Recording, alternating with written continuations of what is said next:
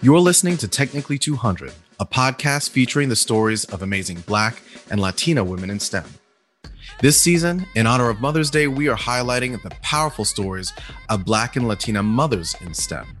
Stay tuned each week for these roundtable conversations as we learn more about the inspirational and authentic experiences of Black and Latina moms, not only making it happen for their families, but for the entire STEM ecosystem. We are back with another episode of Technically 200, a podcast about Black and Latino women in STEM. And I am your host, Matt Stevenson. And as always, we have illustrious guests. I'm over the moon to welcome uh, Dr. Lakeisha Batts. She is the creator of Science Unlimited LLC, as well as Dr. Lori Banks. She is an assistant professor of biology at Bates College. And as you know, this season, season three of Technically 200, we are speaking to Black and Latina moms in STEM. So, welcome, Dr. Banks and Dr. Batts. Thank, Thank you. you for having us. Absolutely. So, hey, I'm excited. So, tell us, how do you all know each other? Ooh, I'll let Dr. Batts take that one. She has a, a lovely version of our story.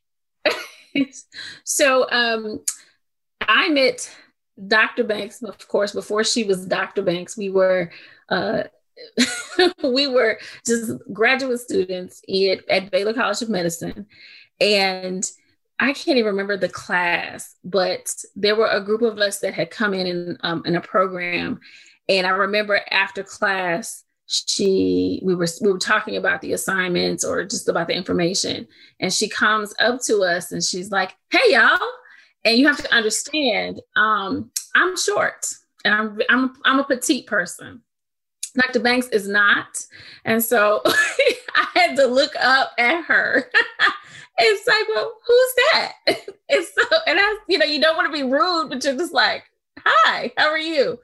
And so that's how we met um, she just came into the circle and said, "Hey, how y'all doing?"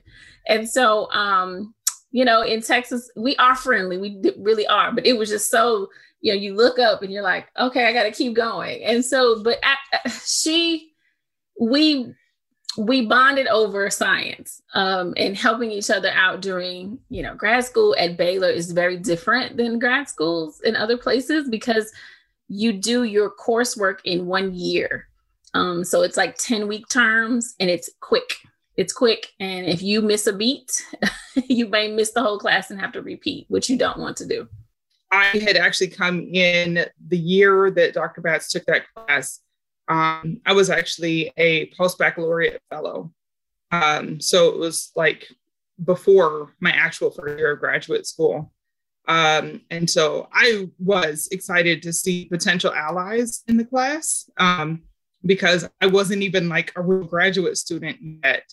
Um, and so to have walked in the classroom and to have seen sort of a group of people who looked like they had formed community already, it was like, I look like you guys, let's let's roll with this, which is why I was so excited to see them. Was there, you know, and and that excitement of finding someone else who who looks like you and having that sense of belonging was that something that Baylor was being intentional about or or was this just happenstance that you all found a uh, some other black folks who were in the College of Medicine? Um, that was intentional. So our dean, our assistant dean, Gail Slaughter, was uh, tapped to write diversity grant. So NIH was like, we want you to write this particular grant. And at that time, what was the, over the course of several years, um, it, they were very intentional about increasing the number of um, underrepresented minorities um, into the into the um, graduate school of biomedical sciences. So I mean, we ranged, you know, it was a range of um, persons of color that were there. And so, and there was another program, I'll let Dr. Banks talk about that, that it kind of, we all kind of meshed together.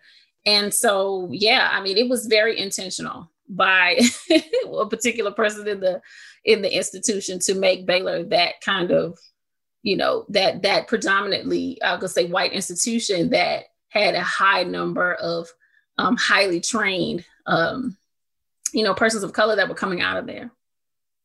Yeah, definitely. Um, so that on the graduate student side, even um, you know, sort of before that, on the post baccalaureate fellowship side, um, there were programs under uh, Gail Slaughter, um, but another one out of the Genome Center um, under uh, Dr. Deborah Murray, uh, which is the program I came through um, that focused on not just bringing in, you know, a more representative group uh, within the early trainings to help them apply to PhD granting programs and successfully matriculate through those.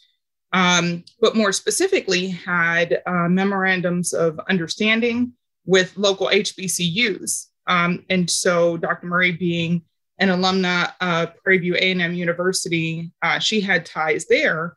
Um, and so she had a connection to bring some others of us who were coming out of Prairie View um, into Baylor to consider research careers. So from the post-bac side, we had both the ones in the graduate school and the ones in the Genome Center. Um, and several of us out of those programs ended up being graduate students. That's that's I love the intentionality behind building this community of support. I mean, I I can't I can't imagine for myself where where I would be had I not had a sense of there being people in my field of choice who were interested in my success and invested in in my success. So can you talk about in your own respective work what you're doing right now that helps to facilitate that community of support around in particular uh, these up and coming STEM professionals of color, the folks who are looking to be where you are in just a few short years? So, in my current role as a uh, tenure track assistant professor, um, mostly what I do, uh, in addition to teaching, which is a portion of my time, um, is laboratory mentorship of students who are undergraduate researchers. So they come into my laboratory between classes. I have five of them that are coming to my lab this summer. Um, but you know, it's my little nerd army. Um, and one of the things that I think um, is beneficial for me at this stage, having had those experiences, is that I know um, and have you know lived experience with what it means to be a good manager um, and so i really take my job seriously uh, in thinking about the kind of environment that i create for them um, you know, even small things you wouldn't even think about, like if you have an experiment that runs for three hours and you have to be there, you might not make it to the cafeteria during the time that it's open, depending on how your class schedule falls. So, one thing I've intentionally done was set up like a snack station in my office for them to have resources where they can do what they need to do to be able to focus on the science um, and not have to worry about some of the other environmental factors that typically pull us away. Um, and, you know, the other thing too is the managerial development and skills and things to make sure that, especially my female students, my first gen students, and my underrepresented students, you know, have an environment where I show them that you can succeed without being put down. You can succeed without the microaggressions. You can succeed, you know, when the space is caring and supportive and beautiful, um, that your neurons actually work better uh, in those circumstances so that they have a chance to really love the science uh, before they get out there into the world.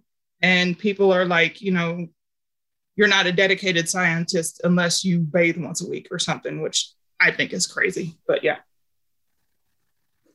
Did you just say uh, unless you bathe only once a week? Is it that's is, is that right? He did. yes. Yeah. There is, I and Dr. Batts could attest to this. Um, yes, you know, especially the environment we come from. You know, there was this kind of stereotype that you know you have to suffer for your science and the less of a life that you have and the less that you pay attention to your family and the more that you you know, shun having romantic relationships, you know, like the more dedicated and the more serious of a scientist you are. And not only do we categorically reject that, but you know, at this stage of the game now, where we're able to influence, like you said, those that are coming after us, um, I'm just here to let them know that that's you know not accurate at all. There, there does seem to be this, you know, glorification of of struggling in, in academia, right? I I myself, I don't talk about this often, but I was in a PhD program myself.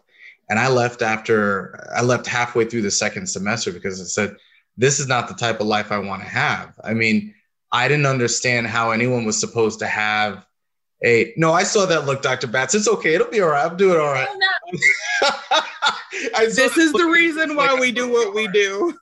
I just want to hug you right now. I'm like, oh no, no, no, no. No, no, no. It's okay. It's I I am so much happier and I feel like I've got so much more of an impact that I can have doing what we do with Code to College, which we could talk about later. But um I didn't understand. I mean, part of the problem was I was doing this in Miami. So I was a hop, skip, and a jump away from South Beach, and you're gonna tell me um, I've got to stay in the library all night. It was it was very difficult. It's not a great place to, to pursue a doctorate. How do you have? So you're you're you're saying that this is popular and that this is something that we need to work against. How do you have a social life um, or any life outside of pursuing this degree in in your science? Well, I guess I'll take that one. I'll take that one. So not only did I go to grad school, but my husband was there and we had a we had a kid our second year. Um, it's a very delicate balance. Um, as we had we had support. Um, his parents were close by, so when there were times where we had to really dig down, we we're having what committee meetings and the presentations had to be put together. We could, you know, take her and say, "Hey, can you take the kid for like the week so we could focus?" But um, having mentors that are understanding um, is is key. Um, not, I guess I'll say mentors that come in three different fashions: those that get it, those who don't get it, and those who do not want to get it. Um, it, it it becomes one of those things. Choose. You have to be choosy. Um, you have to look at their life you have to and and envision if if that's if they are spending all of their time doing one thing and that's that's what they're going to expect of you and i think some of us um and it is i don't want to say it's a crapshoot because sometimes things change in a laboratory i mean that definitely happened to me but my husband's boss was really really uh, good at the mentorship and supported a lot of the people, especially the women and mothers in his lab. Um, he was an older mentor, so he was established and tenured. Mom's a little younger, but I did find solace there in mentorship by marriage. We'll say I was at, I was in his lab by marriage, where I didn't get um, that from other places. And the other thing is, is that you have more than one mentor. So you have your primary mentor, but you also have what I call the other mentors that mentor you in a different way. And I had a safe space too. Um, like I said, this the same dean in which brought us in, her office and her office staff was our safe space. So we needed a place to just pull down the curtain and maybe cry or just breathe or just get a reality check. They were there in that capacity to provide that that that for us. And that is what a lot of other graduate students don't get. Um, and i realized we were in a very very very special place. Yeah and i will say you know um, of our um, classmate group um, i think the only one in an academic research lab now uh, professionally um, you have to just be very intentional about the way that you construct your environment. Um, and you do kind of have to treat it like the family business is the lab. Um, so, you know, there are definitely times where, um, you know, there are some things that I guess in a traditional sense, you know, I would be present for certain things like uh, with my kids. Uh, and my husband does those things, or we have a support network of friends and family and colleagues, you know, that step in uh, for some of those things sometimes too, childcare.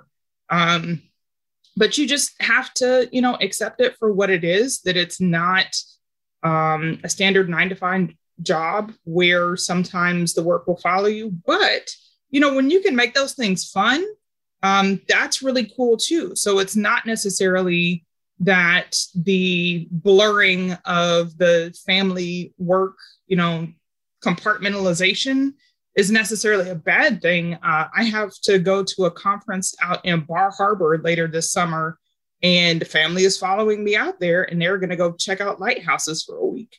So, you know, it's not, again, it's not necessarily that it has to be a bad thing as long as you keep your priorities straight. You know, that's, that's the key. Yeah. You have to have your priorities straight when you go in. And sometimes when you're young, that's that you don't quite have that together. Um, looking back, people like I, I realize how much they manipulated that. But if I were to go back and do it like now, oh man, they would have a hard time with me. but it makes you stronger. I mean, but I, I just I had people that would like say things to me. I remember the moment in which I was like, I choose my family. Like I choose the priority to be here and not necessarily this science. I can do both, but I choose this because this is what makes me happy. And I, I feel like a good parent and a good wife in this capacity. So, you know, you make your choices and you don't look back. Can can you you know it's it's I've been uh, struggling with this, not struggling with this, but just um, thinking about this quite a bit myself lately because I started out in finance, and so my hours were, you know, 80, 90 hours a week, and I was working Saturdays, usually working Sundays, but from home, and I think, you know, to your point, Dr. Batts, you there is this culture of, you know, we talked about the struggle, but there's also this culture of the hustle where you have to like you have to earn your stripes. That was my focus. Like I've got to earn my stripes. I got to get my two years at the bank, and then you know you're invincible, and and you know you've proven your worth, right? Um, but then when does it stop? Because I, I think I I've still continued to work and work and work and work and work, and I was talking to somebody about this the other day that it took me all these years to realize that I don't want to work until I retire. I want to I want to start winding down how much I work without sacrificing compensation. like, that's real. Like, I so I am a yeah, I'm a former uh, athlete. So this is the way I explain it. So when I grew up in high school, like Magic Johnson, the Lakers and the Pistons, like for real, all right. They got older, but they played so much smarter. They didn't rip and ramp and run up and down the court. Their stuff just became very accurate and intentional. And that's what you have to do. You have to look and say, what do I want the quality of my life to look like? Do I want to hustle for the rest of my life? Do I want to be exhausted? And it's okay to say no. It is a complete sentence. Um, and people will push you as long as you allow them, but you can stop and say, no, that's not what I want. That doesn't make me happy. And I choose to play like magic. And um, all those old school cats, smarter, not harder. So delegation is key. Recognizing when something doesn't make me happy, when it doesn't bring me joy, um, and structuring my life accordingly. Um, you do get caught up in the hustle, hustle. I have to do it. I have to do it like this and pushing, pushing, pushing. And then you realize you've missed a lot. Having children will make you slow down. I mean, I can say that for myself. And um, I cre- I've created a life in which I can, I've learned that it doesn't have to be, it's not decided and end and with that one decision that's it it can ebb and flow and i can recreate myself um you know the idea that you stick with something for 20, 30 years and that's all you do, that's gone. It's out of the window. And so you can pivot and redo. And um, I have a, a, a cousin, she's in her 70s and she went back to school and got a master's. I was like, okay, um, I can do it if I choose to do it. and so that's that's what makes it fun for me what do i want what do i want to be doing right now and how does my family fit in that? And how can i have you know the nice i can't I, need, I can't even call it a balance. It's just the the way i want to the way i want it to look every day. So that's that's the thing that you do. You decide i'm tired. I'm getting off this crazy wheel and i'm not doing it no more. What you say? Or what do i want to do? And then you go for that. Well so then then my question to dr banks is can you do that? I mean or how do you how, or how do you do that when you have to balance that with publish, publish, publish as as as a tenure track professor? So I will say that you know many of us in this field are blessed yet cursed to be very detail meticulous, you know, people. Um, comes along, you know, with a little control freak. I got to admit that you got to let it go. Um, you have to be able to delegate to people. And one thing I tell my students all the time too is that, you know, as fascinated as we are with all of this biology and biochemistry and all of this stuff, we have to remember that we are not smart enough to divorce ourselves from that science. We are still governed by the same chemistry, physics, and biology that we study. And if you upset your neurons or your liver, you know, uh, they will go left on you. And when you are not kind to your body, it will break down sooner than you plan it to. Um, and it won't give you the genius moments that you're hoping to have when you're reviewing your data, when you are putting together an experiment in the laboratory, you're gonna make you know mistakes, you're gonna have to reset stuff up, you're gonna waste reagents. Um, gonna have to start something over again. It took four hours to set up. Um, so rather than trying to just brute force everything, there are some things that require your attention. And part of setting up for that experiment is making sure that your brain is on straight. So you have to get enough sleep. You need to drink water. You need to exercise. You need to go do something fun so that your neurons get a chance to breathe. And then you can go and win your Nobel, right? Um, but if you don't do those things, then you will suffer and so will your work. Man, we, we what do we got to call this? Relaxed culture. I like that. Uh, that relaxed culture. I love it. I mean, I need mentors like you that that would say like it's it's not a, it's not only okay to take a break, but you need to to be at your best. It doesn't yeah. work another way. I mean, like, you know, we can go read all the neuroscience and everything, and it says exactly that. That, you know, they've done all the sleep studies and all of that stuff, and you start having heart attacks and all kinds of stuff like in a week. So, you know, that helps us understand that this culture that, you know, we've been raised in scientifically um, is not sustainable. And we have data to support that it is not sustainable. So if we say we are data driven people, then we need to stop the foolishness. So, one thing I, I, I would love to circle back to, Dr. Batts, you said that you and your husband, uh, or sorry, excuse me, I was going to say you and your husband got pregnant, but I we don't know of a man who's gotten pregnant yet. So you got pregnant during. I carried all that baby. Yes, you, I did. I, I saw her. She did.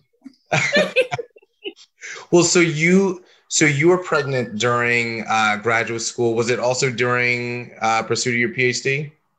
Yes, second year. Okay, and so the, you are now. I mean, I think I've lost count. Maybe the fourth or the fifth mom this season who that's been the case for. And I've now, I, I can't, I've said it so much I can't say it anymore that, um, man, there are far more women who are having children while they're pursuing their degree than I think most people realize. Mm-hmm. So, can you oh, yeah.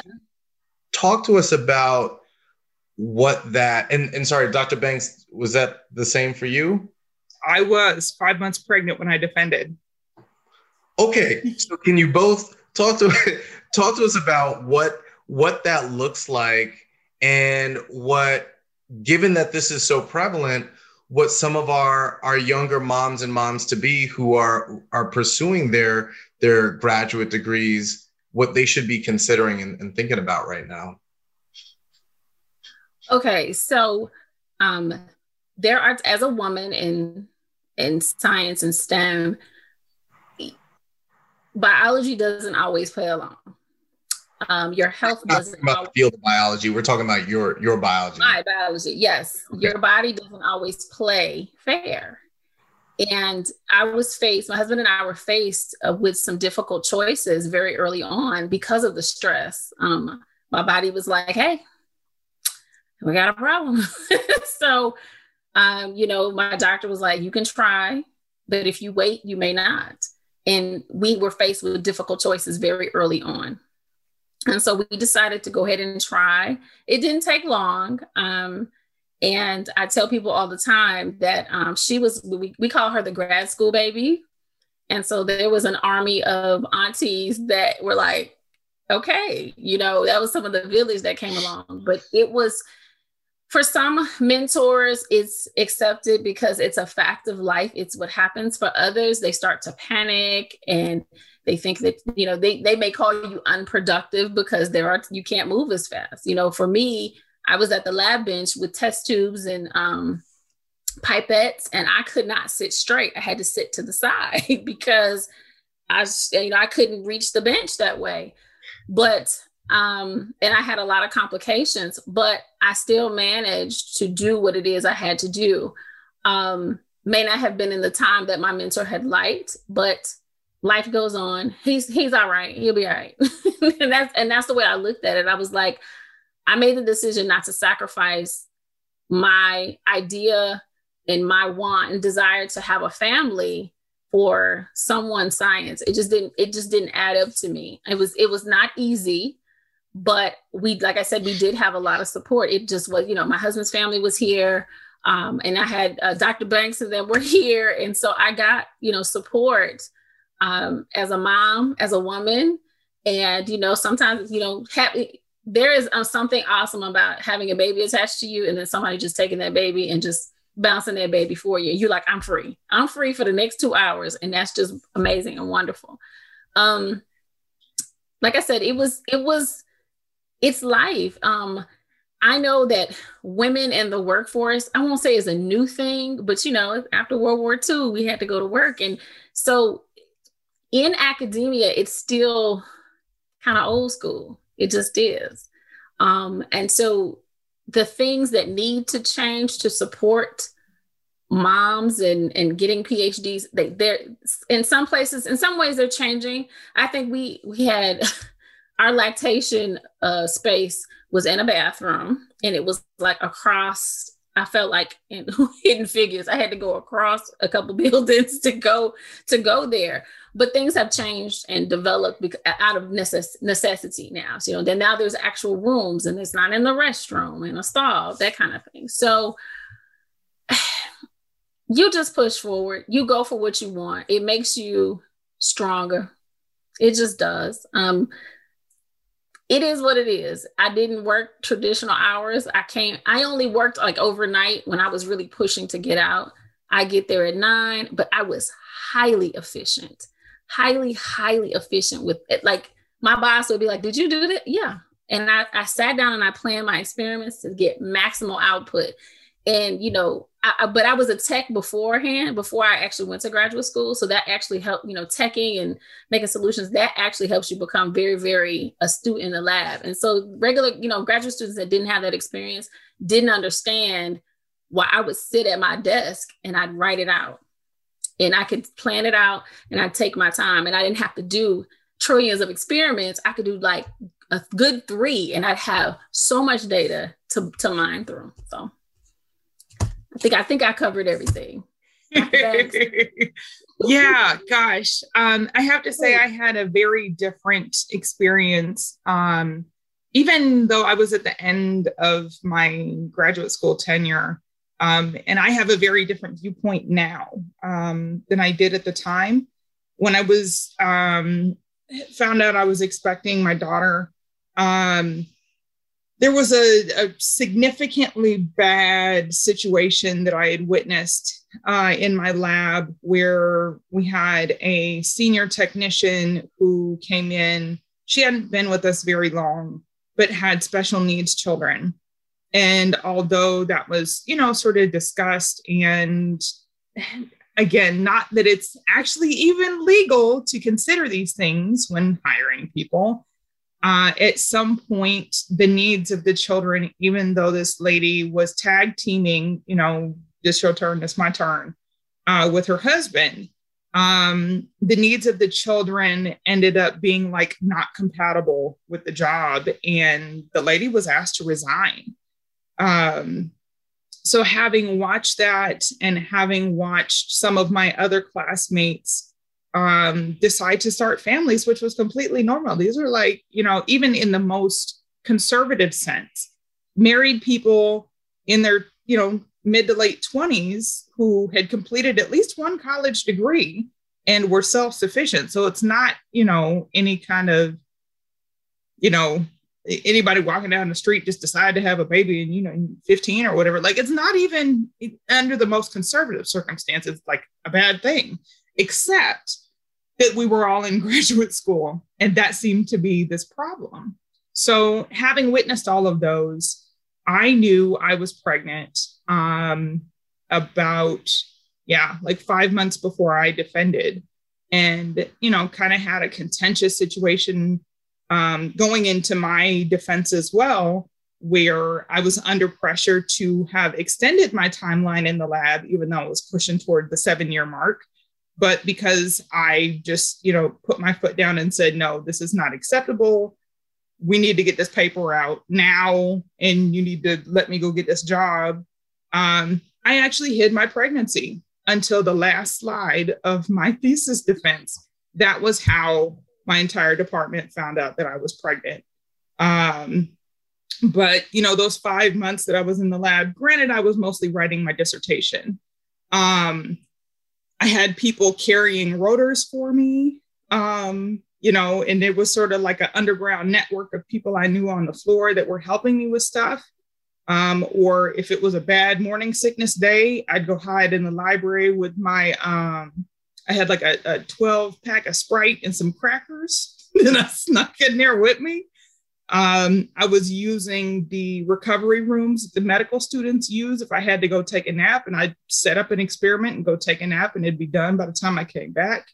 Um, but I, I did it kind of covertly. And then, like I said, I went through the entire, you know, I, I was showing and everything too, but wore baggy clothes. Uh, the last slide of my thesis defense had the little sonogram picture on there and everybody's face was like, wait, she's pregnant?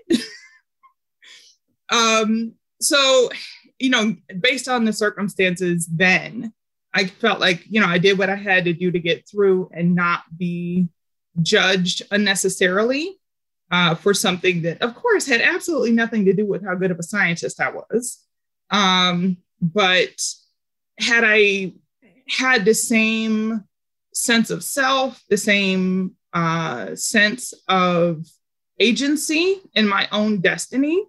Uh, and knowing that even though those people were there to assess my scientific worthiness, kind of, um, I probably would have had different words for them.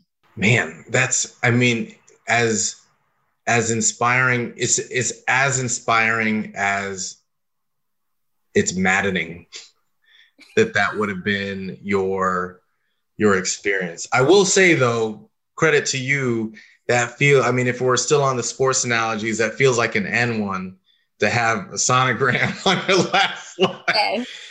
It was like the ultimate mic drop. You could have heard a pin drop. It was a big, yeah. like medical school auditorium full of people too.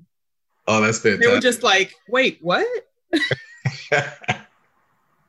yeah. I mean that that is that is beautiful. So how do how do we how do we make this change? Because I think from my vantage point, I feel like the corporate sector has been changing incrementally, but academia, we know, generally changes at a glacial pace. So, I mean, what is it? And, and it's also not as though, I mean, well, I'd love to hear your thoughts on this because if you've got a market leader, so say if we're talking about financial services, if there's something that Goldman Sachs does, there's a pretty good chance that the other banks are going to fall in line. Or if there's, if we're talking about, you know, um, CPG, if, if Johnson and Johnson does it, there, there's a greater likelihood that other CPGs are going to fall in line.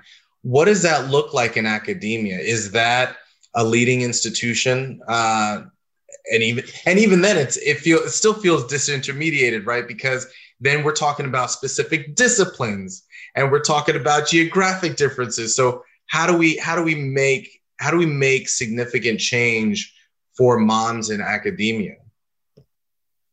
For for us, I will say my experience as a postdoc was completely different.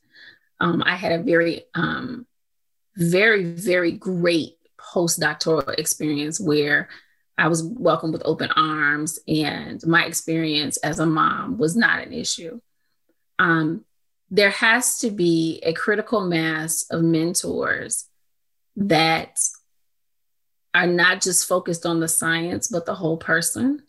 Um, much like we do in the corp, you know, you, you know, the corporate settings where they focus on the whole individual you know like well here we want you to do this job but we're going to provide these tools for you to have a balance and it's okay to be pregnant. It is okay. We're going to support you if you want to adopt a child. Like those types of things have to happen. But in academia with the structure it's not just the institution itself. For our experience and I, well i'll speak to mine in the way our graduate school situation was set up it's lab specific. Um, what what will happen eventually is that the those that go into laboratories will become smarter about where they go. Like there's a there's an unwritten rule. You know, we talk about you kind of stay away from the labs where the people don't have tenure because they're pushing, pushing, pushing. Sorry, Lori. Sorry. Not to Banks, I'm sorry.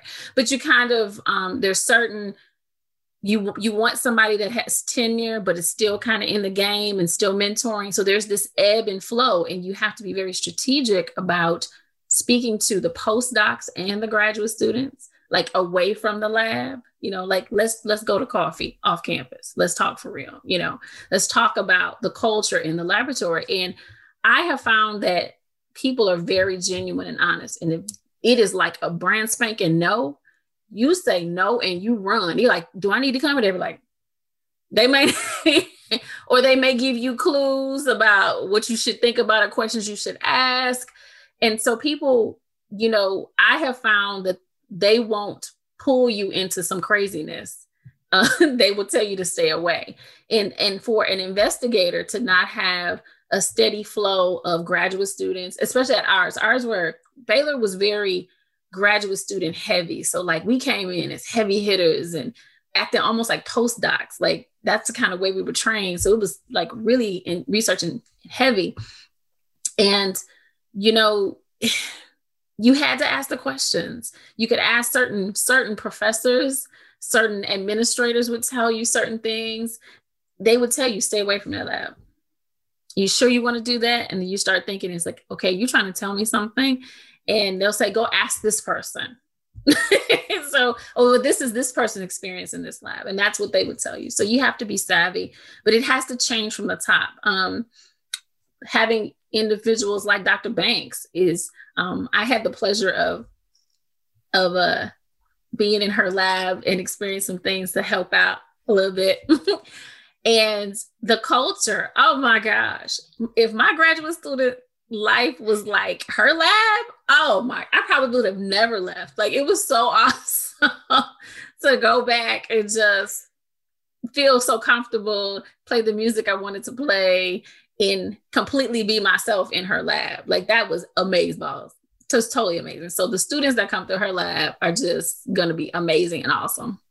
Yeah, uh, I think one way that you know those of us who have seen what it's like to be under some of these investigators who had minimal managerial experience or training. Um, you know, they just gave the labs to the people that could pipette the fastest and had may or may not have had people skills. um, you know, we can take those experiences and try to use those testimonies as a way to sort of bless other people, right? And that's definitely one thing I'm um, trying to do in my own lab, as, as Dr. Batts has said, right? Um, but I think that on a like field level or on a professional level, the information is actually there. Uh, the NIH has done studies. Uh, the National Science Foundation has done studies. There were um, actually almost lawsuits at Princeton uh, from some of the female uh, STEM professors there back in the 90s, right? About the kinds of institutional support that they wanted um, and were able to you know put like a white paper together to uh, send to the administration and the board of trustees saying hey these are the things that we are in need of and don't have but are being provided to our male counterparts or things that would help us you know in the area of parental support those kinds of things. Um, thankfully their institution listened and they put some of those in place like an on-campus daycare. Um, and once they put some of those things into place you know they now have documented evidence that they have more um, female faculty who are getting tenure at that institution. So it's not really like a question of what we need to do. It's just are the institutions who are in the place to make those decisions going to buck up and do it? Or are they going to say, well, you know, this is the way that we've always done it in the ivory tower? You need to change who you are in order to be successful in our universe um, rather than, you know, kind of paying lip service to some of these diversity initiatives that they have going on where they say that they want more female faculty they say that they want more people of color um, but you know they're not providing an institutional environment that is supportive of those people you know because it's it, you're not filling just like a tenure track position. You have somebody that's coming in possibly with family members whatever you need that person that human to be successful in that environment so if you bring them in knowing that you don't have the capital to support them as a human being then you're setting yourself up for failure they they already have what they need to make the change. They need to just execute and make that. that that's all that is. Yeah. That's it. Um, ladies, I, I truly appreciate all of your time and insights. I have learned so much, but before we end, we have three questions that we love to uh, ask our guests to wrap up, but you only have 10 seconds per question total, not each uh, to answer those questions. So let me know when you're ready. Okay.